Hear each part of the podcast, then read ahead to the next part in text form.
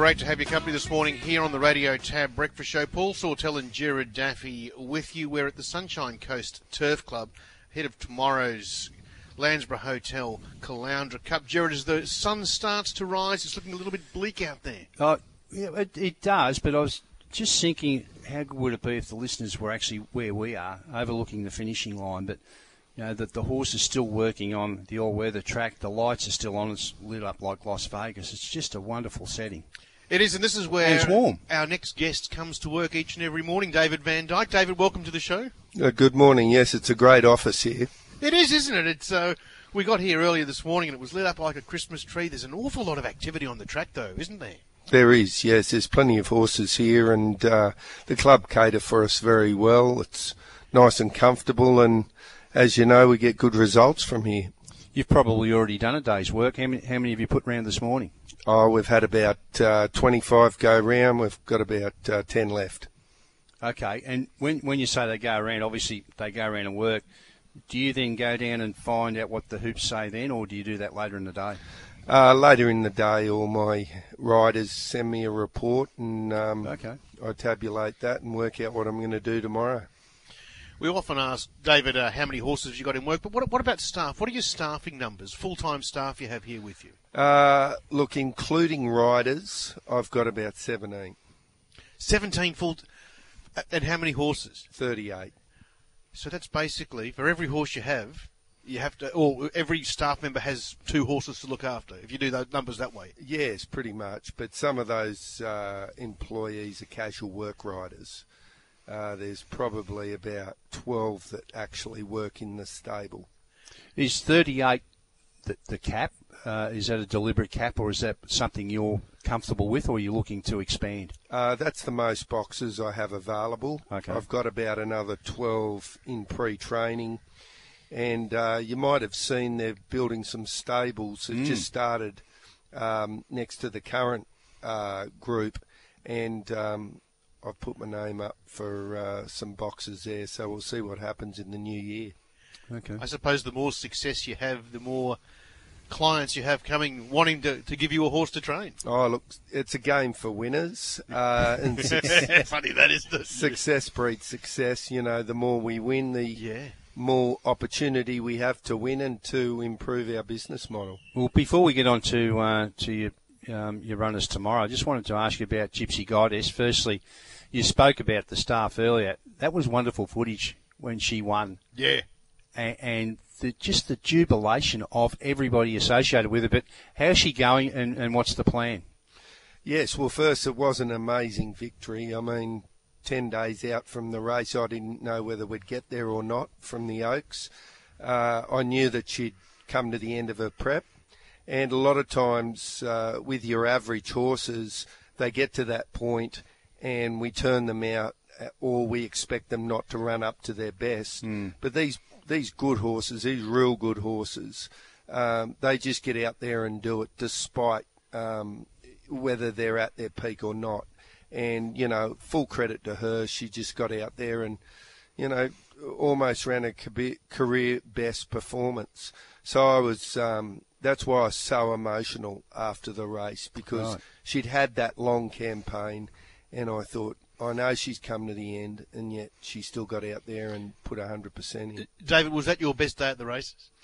That was the, my best victory. Yes, that was that was fantastic, and um, probably my second best day wasn't winning a Group One. It was when uh, Alligator Blood beat Catalyst in the CSAs, Yeah. and they had that ding dong battle Yeah. all the way up the Flemington Straight. Uh, that was my that'd be my second best day. I I don't know whether you want to talk about Alligator Blood, but did you what did you make of him when he won uh, two weeks ago? Oh, it was an outstanding victory, and you know, good to see the horses back and performing so well. I mean, you know, whether I train him or not, um, I've loved the horse since he was uh, a baby. Um, I spent a lot of time with him. I helped to develop him into uh, the horse he is Yep. now, and um, yeah, I, you know, I feel a connection to the horse, even if he's not running around in my name. That's good. So, Gypsy Goddess, what, what's the plan now, or it does it change each week, or you you think you've got it mapped out for what happens next? Well, my big concern was whether she'd pull up well after and recover from that long, arduous campaign she had.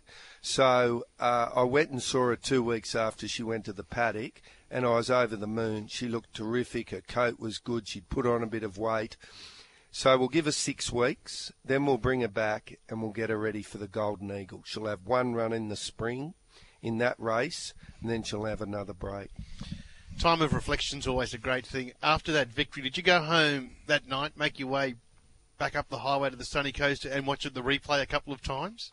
Uh, I did watch the replay the next morning. Um, I had a very quiet meal with a couple of the owners up here. I don't drink and I like to be in bed early, so I um, yeah, I just made it a fairly casual uh, affair. It was just wonderful. I mean, the owner Bob Jones, the managing owner, I've trained for him for a long time, and we've always wanted to get a Group One together and to finally do it and see that trophy on the table at dinner there was just amazing.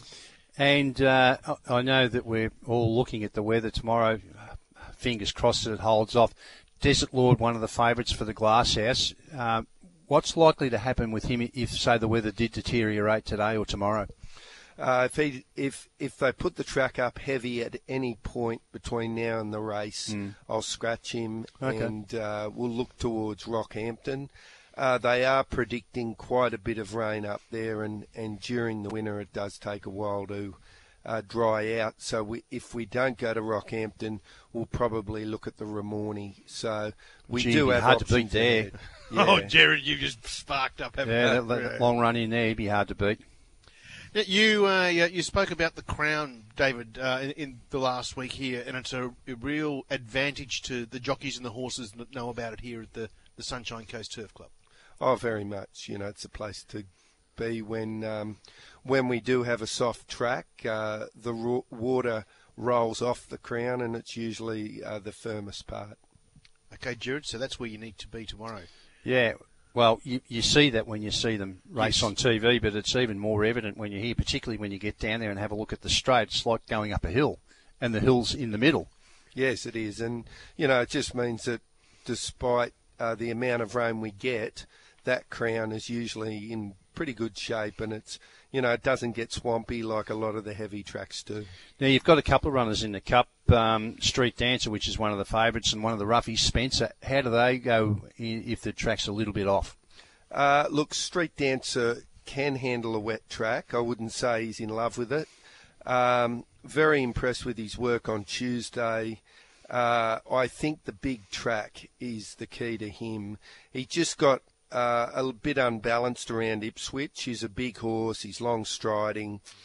And I think here on his home track over the 2400 will be ideal. Um, just a matter of him getting across into a handyish position, which he should. Jimmy Byrne's riding well. And he's on top of his game, so I think he'll run a great race. You've had some success on this day in the past, David. Uh, Baccarat Baby was was a winner for you, but you also had uh, a dollar fifty favourite get rolled back in 2016. Maybe you won't want to remember that one. Oh, look, uh, yeah, that was a painful day. Um, eh, that horse won the Ipswich Cup very impressively, and um, I thought he was going to win the Caloundra Cup. So, not to be. He didn't run well, and hopefully we get um, uh, we we get to bounce back on Saturday. You've had a you've had a lot of success, and we just went through some of that before with the likes of Alligator Blood and Gypsy Goddess. But what do, what would it mean to you to win one of those features tomorrow? Uh, it's always great to win a hometown big race. Um, it, it, adds a little bit more when it's here as opposed to you know travelling away f- for another big race somewhere else. Although it's always good to win a Group One race anywhere. Yeah, of course. And uh, off to Rocky next week, as you said. You and William Pike have got a bit of affiliation happening here. Yes, look, uh, Willie rode Gypsy Goddess um, in her two runs in Sydney and then her two runs up here. And um, we had a bit of a plan, and Willie rode her exactly the way I wanted to on each occasion. Um, and I really enjoyed him riding for me. He's ridden another horse, Could You Do It, one here on the Poly. So um, I'd love to see Willie riding more. I'd like love to see him move up to Queensland. Oh. But uh, yeah, I. I, I think he's a star jockey, and he's just a lovely bloke too, and very easy to work with. Well, you might know what the answer to that then is. Then it, it appears as though he thrives on riding, like he's riding pretty much every day of the week down there. Those opportunities might not happen here. Would would he scale back and be a little bit more selective? Is he that kind of guy? I don't know. I know that he's a very loyal rider, and uh, you know he his managers told me that, and he said he likes to build relationships and and look after people that look after him. So, yeah, look, um, I want to w- use Willie whenever I can. Well, that's a good association to have. Now, who's what's your best tomorrow? Do you think, or is it too hard to say with the weather about David? Look, probably fast talking will roll forward in race one and put himself right up there. He's got the kilo and a half claim. He's right on top of his game, and uh, hopefully we kick off with a winner. Well, he's a nice price. He's five dollars fifty. David, we know you're an incredibly busy man. We really appreciate your time this morning, and thank you for your honesty. It was great, Jared. There's um, some good questions there and stuff we didn't know about. I really appreciate it. Yeah, well, I I think we're all the same. I mean, you know, we see in here, David, particularly after you won, the, you know, the Group One a few weeks ago. And people dissect your life and and your horses and that, but it's just always interesting, you know, grassroots stuff. Yeah. What actually happens here? How many staff have you got? It's a fascinating story. So all, all the best going forward, and, and we loved having you here this morning. Good luck tomorrow. Hope this rain stays away for you. Thanks for having me on.